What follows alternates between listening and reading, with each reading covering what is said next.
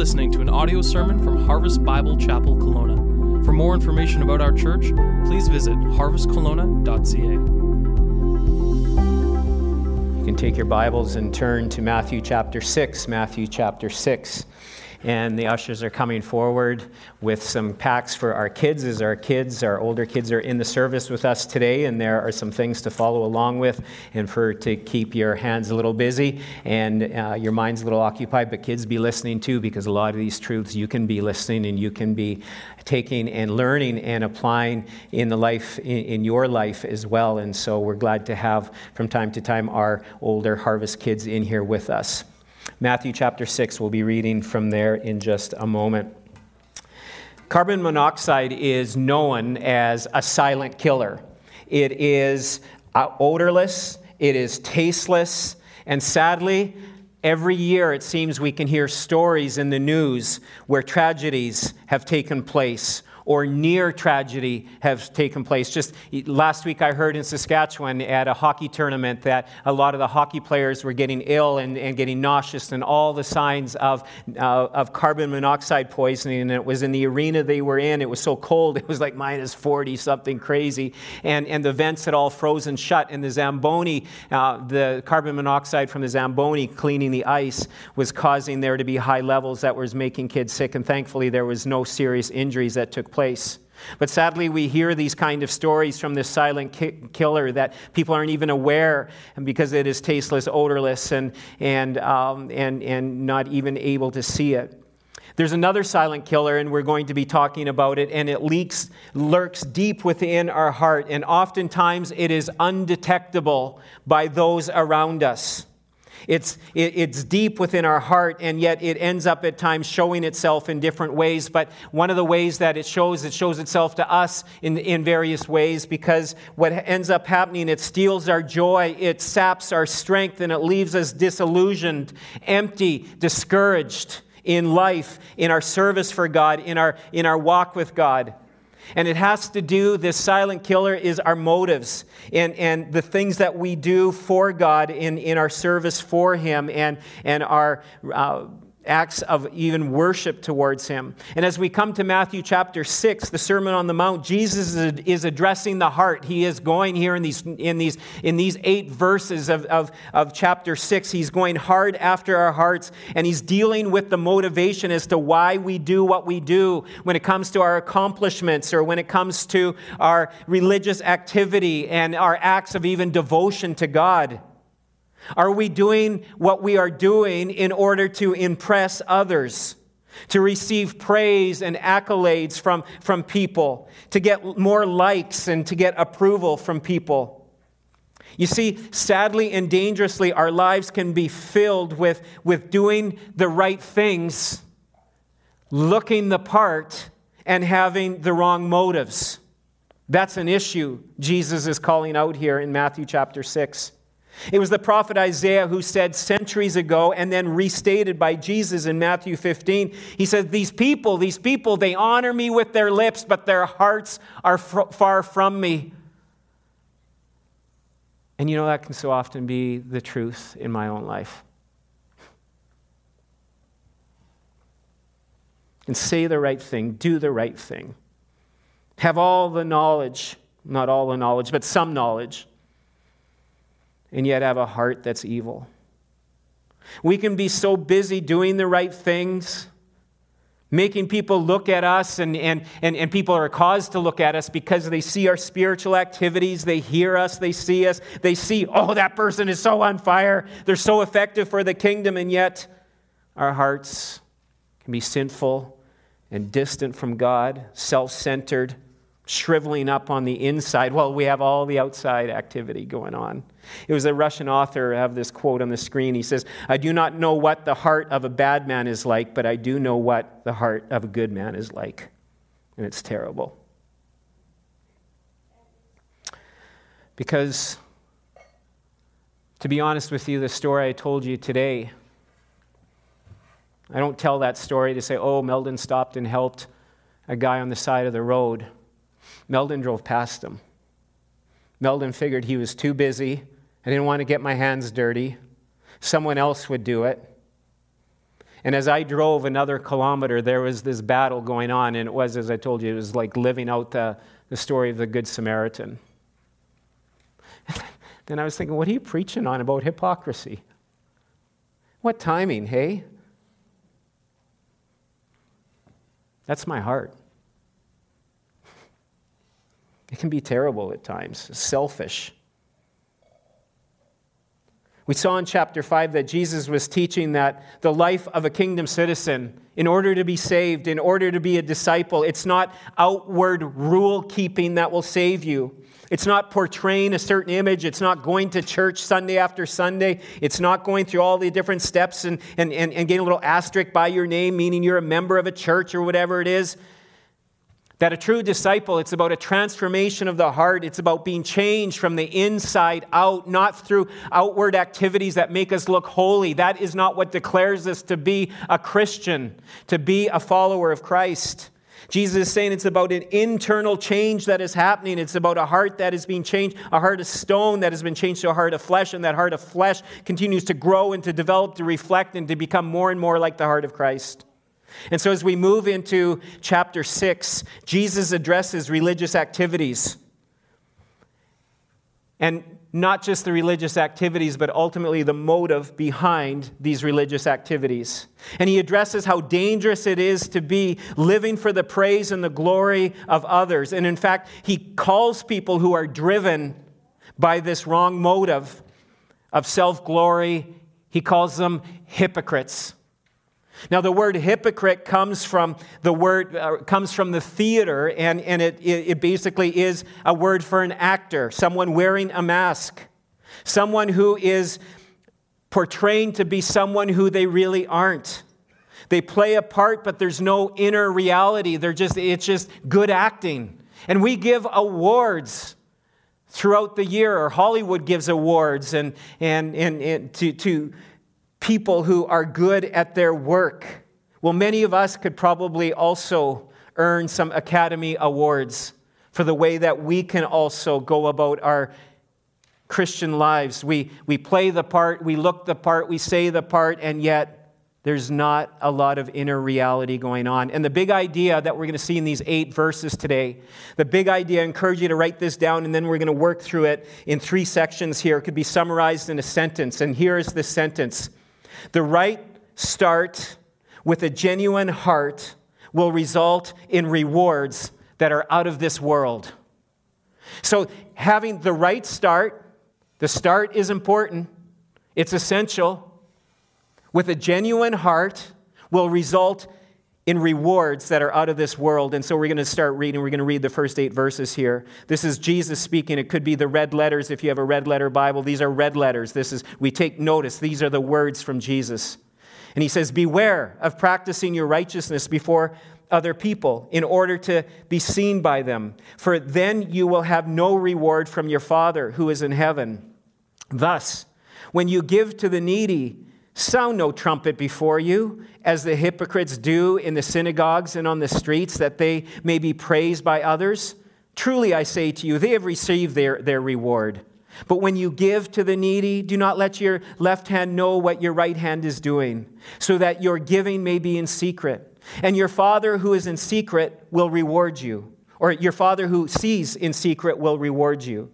And when you pray, you must not be like the hypocrites, for they love to stand and pray in the synagogues and on the street corners, that they may be seen by others. Truly, I say to you, they have received their reward. But when you pray, go into your room and shut the door and pray to your Father who is in secret. And your Father who sees in secret will reward you. And when you pray, do not heap up phrases as the Gentiles do, for they think they will be heard for their many words. Do not be like them, for your Father knows what you need before you ask Him. And so, first of all, the, the first thing we're going to look at here and talk about is the right start. And the right start is addressed in Matthew chapter 5 in the 48 verses that we worked through over 15 or 16 weeks. The right start, I mean an authentic salvation an authentic salvation experience with Jesus Christ. This is what we're talking about in being the right start, and this is what Jesus is starting his sermon off at in Matthew chapter 5 about the right start, about the right heart. The Christian life, the, the life of a Christ follower, isn't just simply praying some little prayer that co- kind of covers off your eternal security. And now, having Jesus as your forever friend, you're now on a mission to live your best life now, and that Jesus is there just to make all your dreams and realities just happen here on this earth. That's reading not from the Bible. That's from modern day authors and, and those who would love to teach a different gospel. That's a false gospel, but it's so popular today. Even one of the church, a, a church mission statement I, I, saw this past week of a church in our region, and, and their statement is, You becoming you. That is just so unbiblical. We are, the church does not exist so that you can become you. It's so that we can glorify God. It is that we can live the life that God would have us and that He would be glorified in and through our lives. And so it's the right start and authentic salvation. This doesn't mean religiosity. It doesn't mean hoping that enough good works will, will outweigh the bad things that we've done so then God will accept us. That's not what it means to, to be saved by doing a bunch of good works. I like what John Piper said. Look at this quote. He says, You become a Christian by despairing, despairing of your own righteousness and throwing yourself like a helpless person on Christ for his righteousness. So, any good that we see in our lives, any of the good works, even the Bible calls it, our good works are filthy rags compared to His righteousness, to His glory, to His majesty. And, and, and, and so we, we become a Christian by saying, I can't do it. And, and that was the very beginning of Jesus' sermon. He says, Blessed are the poor in spirit. Blessed are those who are spiritually bankrupt. Blessed are those who realize, I can't do it. We throw ourselves at God's mercy and His grace, and we receive His righteousness. In exchange, he takes our unrighteousness and he took it to the cross for us. God's favor upon a life that comes to him in that way. God's favor comes, God's new life, the new birth takes place when we despair over our own righteousness and we, we, we receive by, great, by faith his amazing, amazing grace in our lives.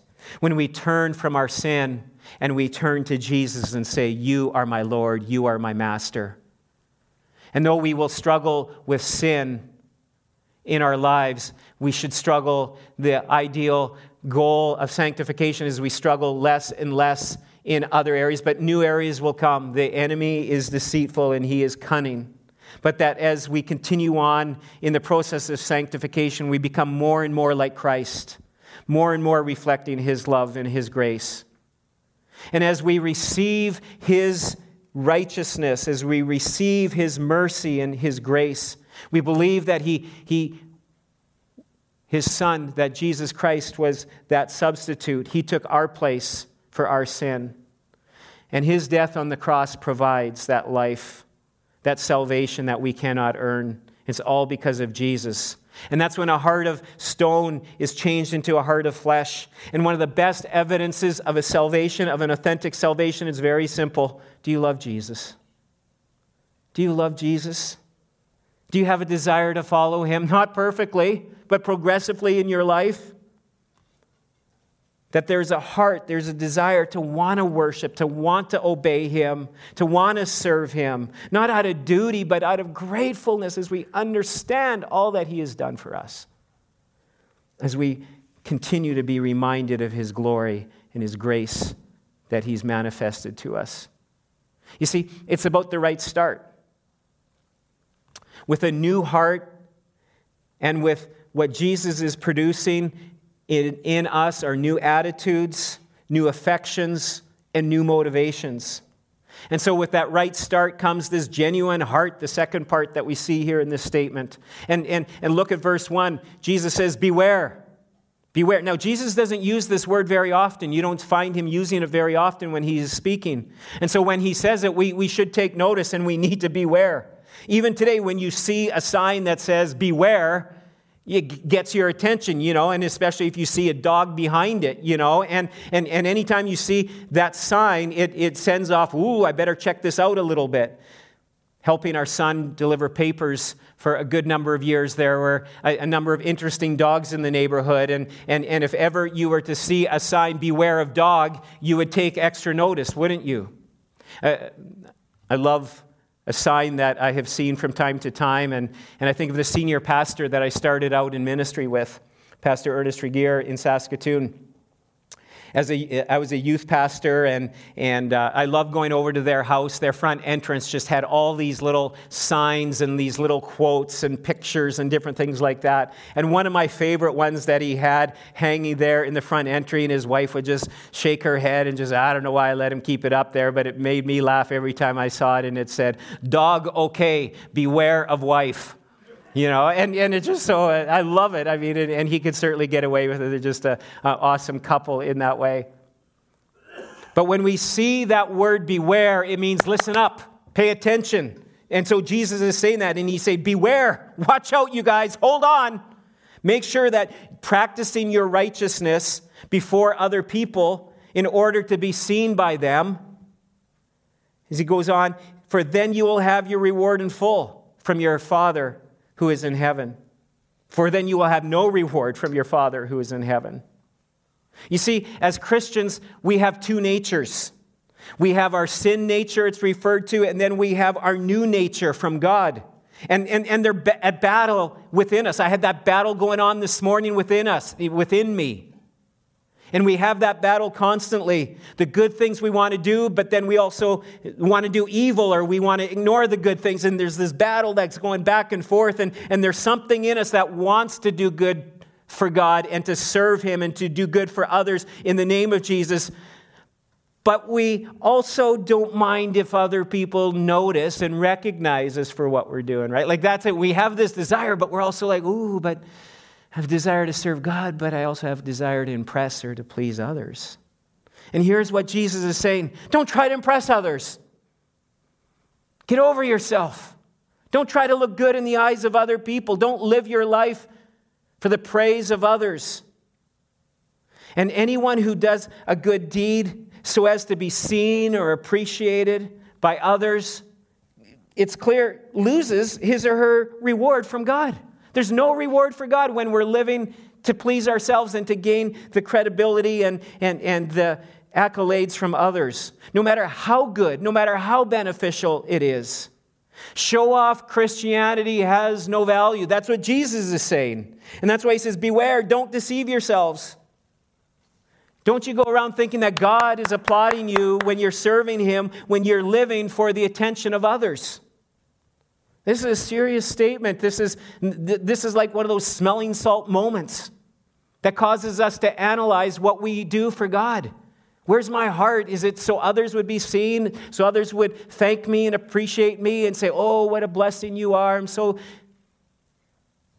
Or is it so that God would be glorified? Jesus is saying, Be careful, be careful, be careful. And so he's saying, be careful about the motivation behind what we do. If our motives are to praise ourselves and to see us glorified, that's dangerous. It's kind of like an itch that can't be satisfied. Have you ever had athlete's foot? Terrible. We were talking about it recently in our household, right, Nate? And as we were having this conversation in our household this past week, and I've had it a number of times, and, and, and isn't it just something that you just, you, it just drives you crazy, and you're just, to scratch it or to rub it, oh, it feels so good, but you can't stop. And I remember one time in my teenage years uh, having a little bout of it and, and going to the bathtub and running the hot water and just making the water hotter and hotter. Just, oh, it felt good. The hotter it got, the, I actually burnt my toes because it got way too hot. And then it really didn't feel so good. Or, or perhaps I struggle with allergies in, in the spring, and actually, when I drive past Benvoulin, that's oftentimes when I get it when they're, they're out cutting the first hay of the year. And all of a sudden, my eyes start to, to get very itchy. And, and, and years ago, I get, used to have a lot more runny nose and, and sneezing and that, but now it's the worst is just that pain in the eyes. You ever, if any of you had that, it's just awful. I mean, I want to stick my fingers right through my eye sockets into my brain if I could. And, and sometimes I've done it so hard, like it's just, oh, and it feels so good, and yet you know you shouldn't be doing it. Um, I've, I've given myself a bloodshot eye before because of it, but oh, it felt so good. And when we live in the, in the same way that when we live for the praise of people, the glory of man, concerned and consumed what people think about us compared to what God really knows about us, it will never, never satisfy. Now, please understand, there's nothing wrong. We should be encouraging. God's word says that we are to encourage one another. What does he say? Whenever you just feel like it? What are we told in Hebrews? I think it's Hebrews 3. Encourage one another. Anyone know? How often? Daily. We are to be encouraging one another, thanking, blessing one another. And so there's nothing wrong with being encouraged, and we need to be people who encourage one another and bless one another with our words. And, and it's such a strong command in God's word. And I'm so thankful and grateful for people who, some just have the gift of encouragement in incredible ways, but we all need to be growing in this, and, and we must be doing this and complimenting and encouraging others. But when we are thanked, when we are encouraged and we get that compliment, what do we do with it? Do we take it and we hold on to it and say, Yeah, it was pretty awesome, wasn't I? Or do we reflect it back to God? And this is going to be this ongoing struggle because our flesh wants to keep taking some of the credit and some of the glory. And look at what you've built. Look at what you've done. Look at your business. Look at your house. Look at your car. Look at your family. Look at your marriage. Look at all these different accomplishments that, that perhaps you've done. Look at the sales report. Look at the way you climbed the ladder. Are we taking the glory to ourselves? Are we reflecting it to God? The moment we start reflecting or holding on to it, is a day that we start to get into trouble. And this is what Jesus is saying beware of. The danger is when we live to be noticed and recognized by people for their praise. It's not healthy. And in the end, it's not sustainable. It's that itch that just will never be satisfied. And pride, it moves into pride, it moves into areas of uh, of, of, then at times just wanting more and power and control, and, and it just gets dangerous and ugly. Proverbs 4 23 are these words. It says, Above all else, guard your heart, for everything you do flows from it. And so, even taking and, and holding on to things and, and, and, and believing the press about us, if, if, we, if we knew what God, well, we'll get to it, what God actually knows about us, the fact that He has saved us by His grace, humbles us. Humbles us in any good thing that He has gifted and allowed us to be able to do or to be a part of, or the talents or the giftings of Bill. It's all of Him. It's all because of Him. Not holding on to that. And look at what he says in verse 2 Thus, when you give to the needy, sound no trumpet before you, as the hypocrites do in the synagogues and the streets, that they may be praised by others. But when you give to the needy, verse 3, do not let your left hand know what your right hand is doing. Jesus is, is he's not telling them to abandon these things. He's not saying, don't give, don't pray. And later on, he addresses fasting after he, in verse 16, when he comes to the Lord's Supper. He says, don't, don't, don't stop doing these things. These are things you should be and ought to be doing. Look at verse 5. And when you pray, you must not be like the hypocrites, for they love to stand and pray in the synagogues and on the street corners that they may be seen by others. Jesus is saying, keep doing these things, but do them with the right heart. And it would almost seem that, that what he's even saying here is almost a little comical when he's you know, talking about blowing your trumpet. Don't blow your trumpet when you give. Well, what do we talk about at times? That person's just sounding their old horn, just tooting their horn. We're not to do that. And he says, don't let your, let your left hand know what your right hand is doing. That, that, that, that's just basically, he's saying, just, just let your giving be so secretive. You know, that, that your name doesn't have to be associated with a gift or whatever it is. That, that if you don't get recognition and praise, that's okay. It's okay. It's okay. In fact, that's better. Because then you, you have nothing to have to handle it. And, and, and he says, Our God sees it, He rewards what is done in secret. Notice he says, in those words, he says, when we are to continue on in these things, when you pray, when you give, when you fast. But he's pressing into the motive of our heart here, examining our heart, our motives. Are we willing to practice our good deeds, our service for God, our prayers, even in secret, even if no one knows? That's what he's saying to do. It's okay to pray publicly like what we did today. That, that wasn't showing off. That, that's, it's biblical. The, the, the New Testament church did that all the time. They would meet together, they would pray together in groups. But it, he's getting at the point here that even when it comes to our prayer life, we don't need to go bragging about our prayer life and bragging about how much we give, or later on when we get to the fasting part, that we make this all about us.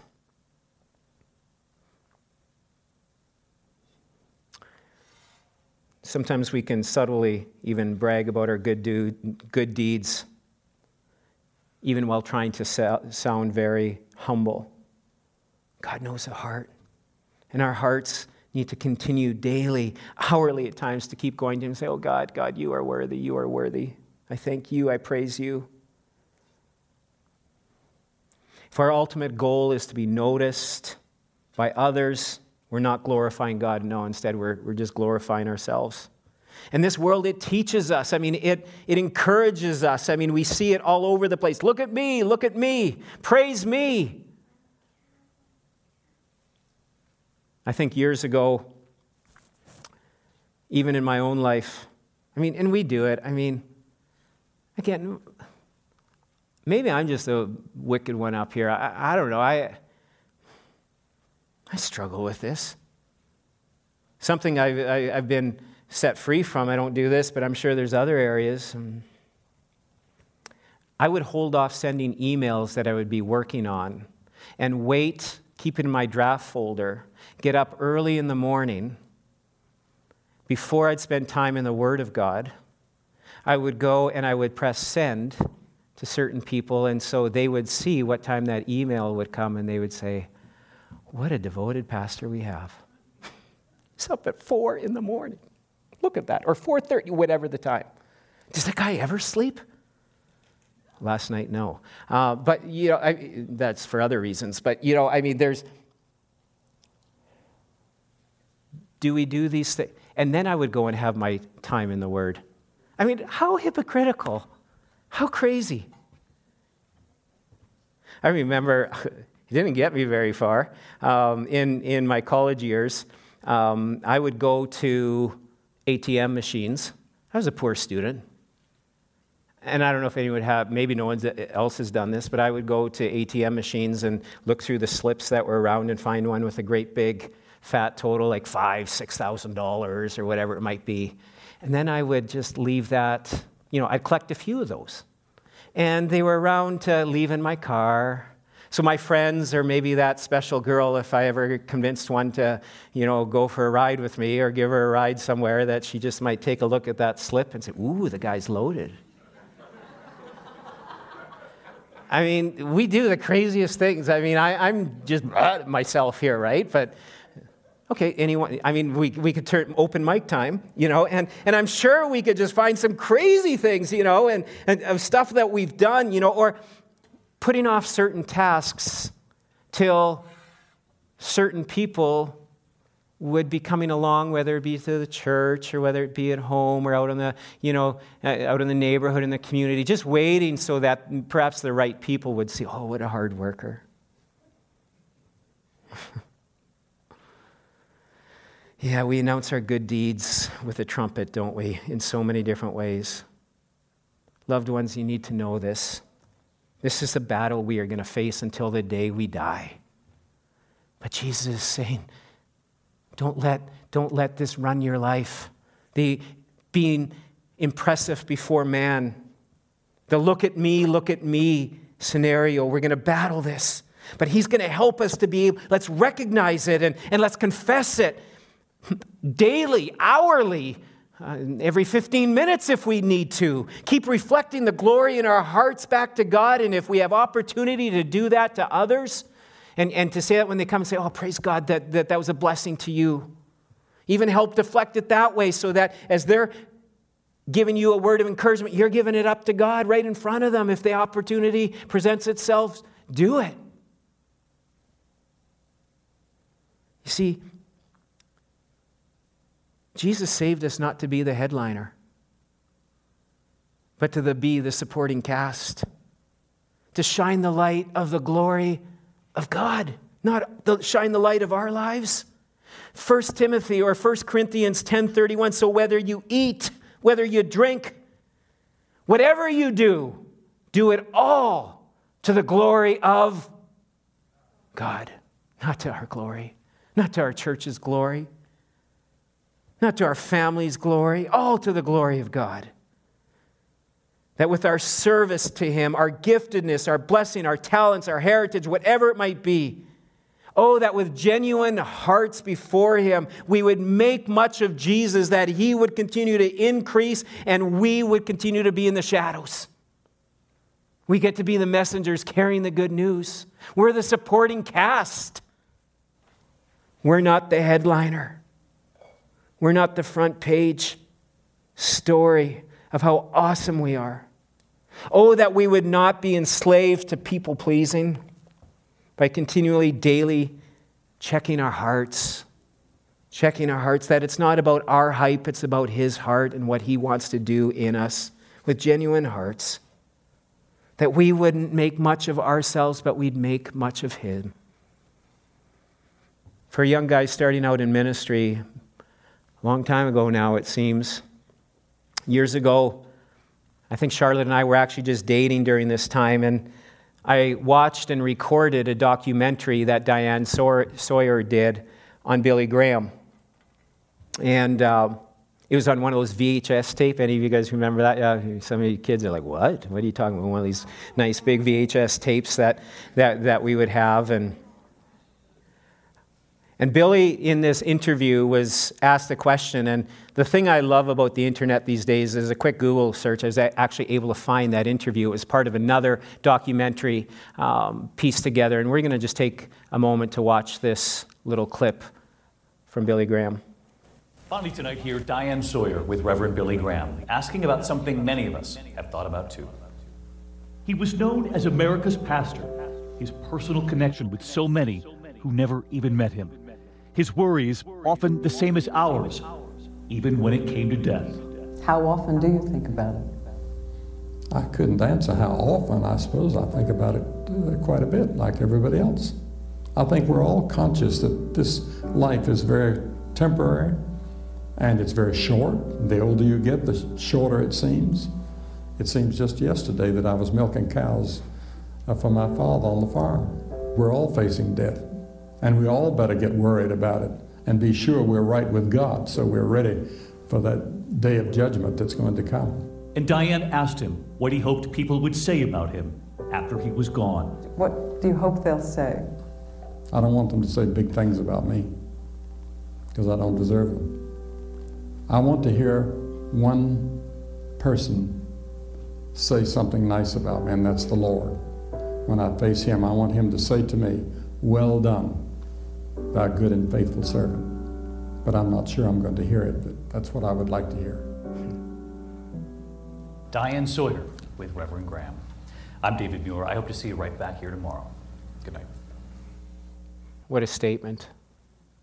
What do you want people to say about you? I don't want anyone to say anything about me except to hear those words, Well done, good and faithful servant. I've never forgotten that interview.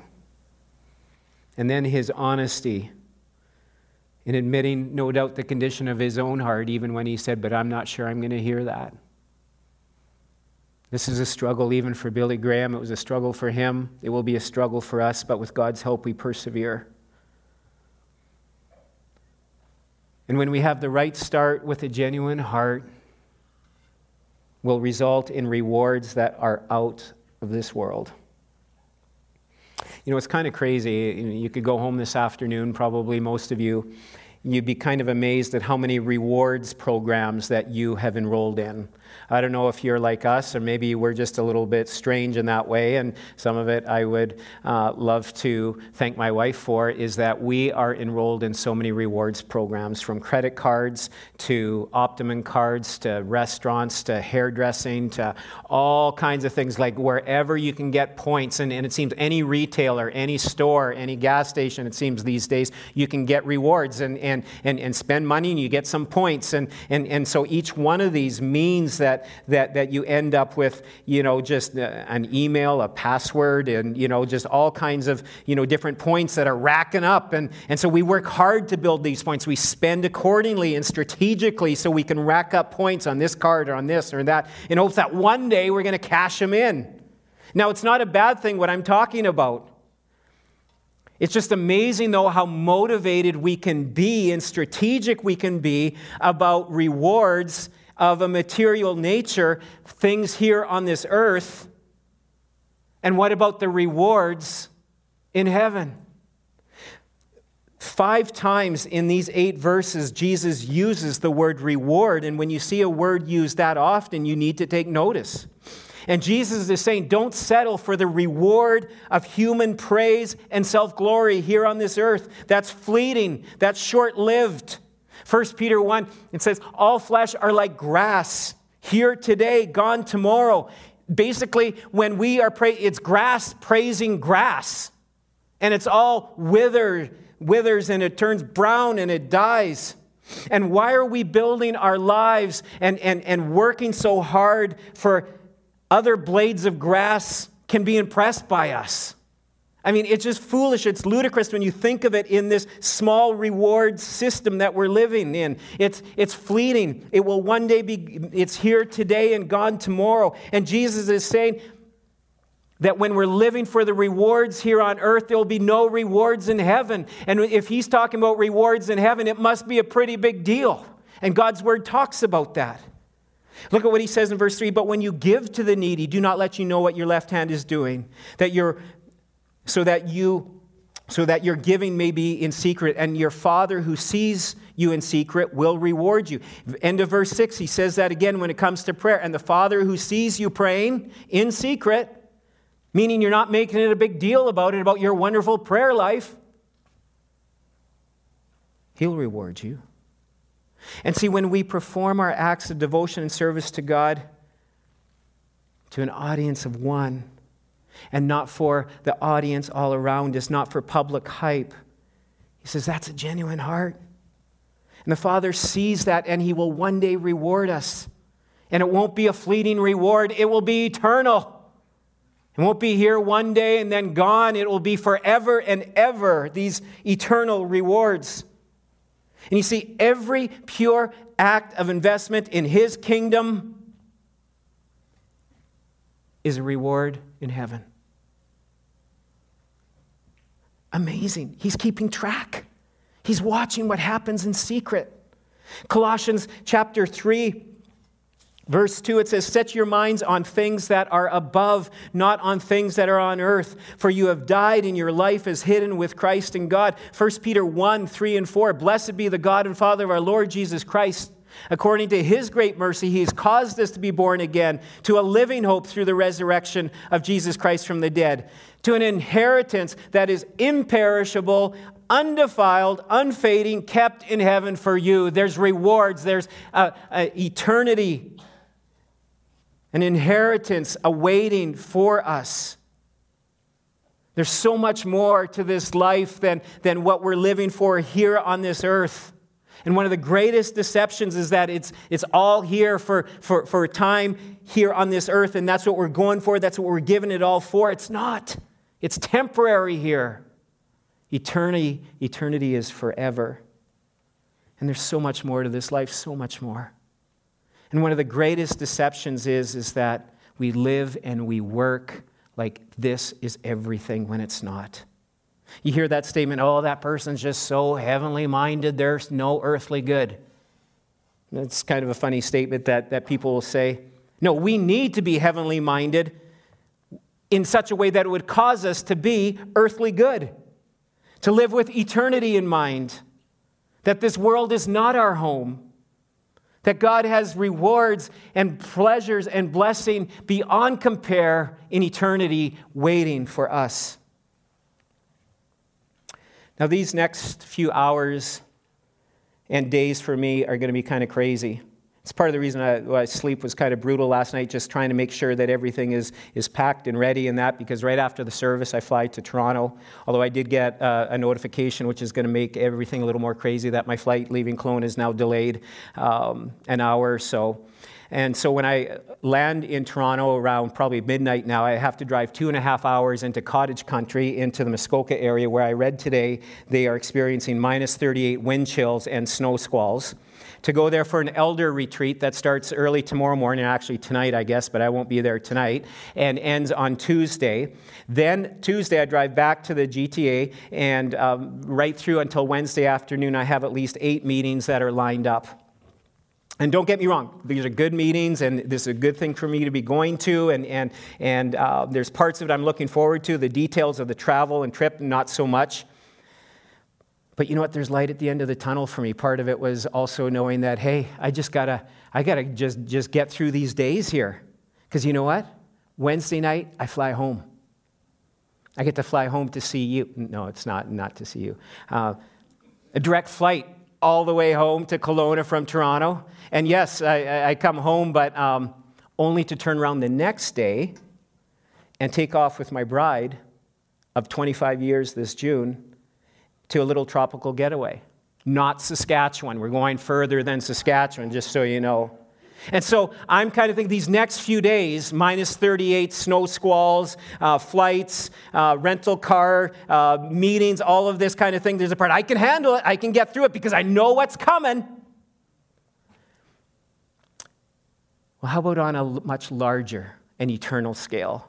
We can endure we can press on. We can go without the praise, without the glory from man, without the accolades here, and we can go with genuine hearts, living for God's glory, doing what He's calling us to do, sacrificing and giving of ourselves because He has done the ultimate in that way that we want to do it for Him. We can say no to our pride and we can humble ourselves and serve and to give ourselves to one another in various ways.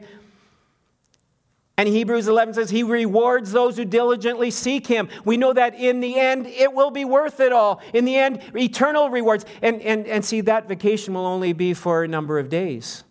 And then it's back to life and grind.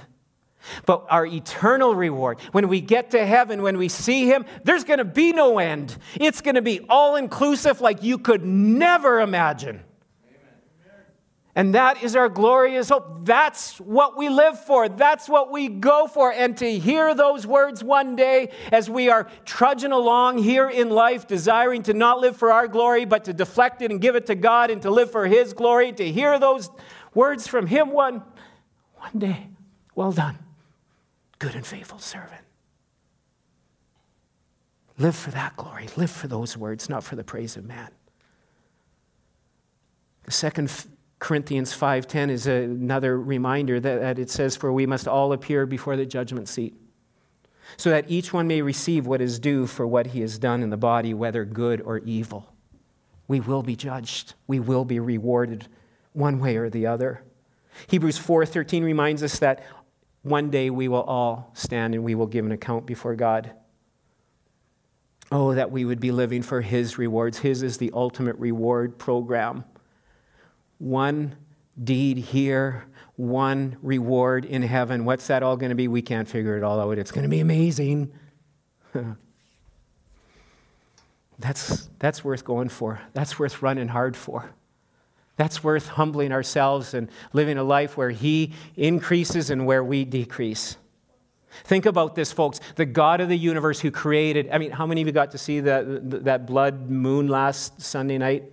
Amazing, beautiful. We kind of also, we almost forgot about, went out of the backyard, saw it. amazing, beautiful. That's our God, creator, sustainer, who owns us, who made us. But when you think about it, we completely have violated and sinned against him, and we deserve judgment and hell for our sins. And yet, what does he do? He sends his son. He sends his son to, to rescue and to redeem us. And our response to that is to love him and to serve him and to worship and obey him. And what does he do? He even takes it up a notch. He'll reward us for what we do. How amazing is that? Oh, that we would live and serve for him today. Let's bow our heads. The worship team could come up at this time. As we quieten our hearts before the Lord, I want to ask you some clarifying questions about possible hypocrisy in our hearts. And I ask you, where, we, where might you and I be living, serving, giving of ourselves, our time, or our resources for the praise and the glory of our name and not His? If there's areas that come to mind, bring it out, confess it, repent it as, confess it as sin, and ask God to cleanse you, and He will forgive you. May we confess before God our hypocrisy, our self righteousness, and be reminded of His amazing grace and love for us, that He went to the extreme for us. That we would walk daily in the fullness and the freedom of our salvation. That when we receive praise here on earth, we would reflect it to our God who's in heaven, who sees it. And he says, Well done, well done. And to know that all that we do here on earth and one day we will see in heaven will all be testimony to the Lamb that was slain for us. And today you may feel passed over, forgotten, unappreciated by those around you whether you're a mother, a father, a grandparent, a church volunteer, a school teacher, a janitor. There's no trumpet when you change a diaper going off. When you fold some clothes, when you vacuum the floor, when you pay a bill, when you work those extra hours, there's no trumpets, there's no accolades coming.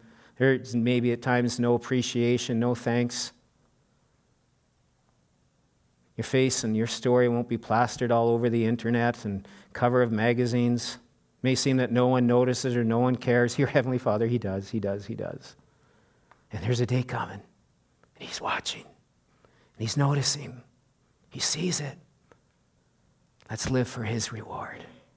Let's live for those words, well done, good and faithful servant. And it's all made possible because of His amazing grace.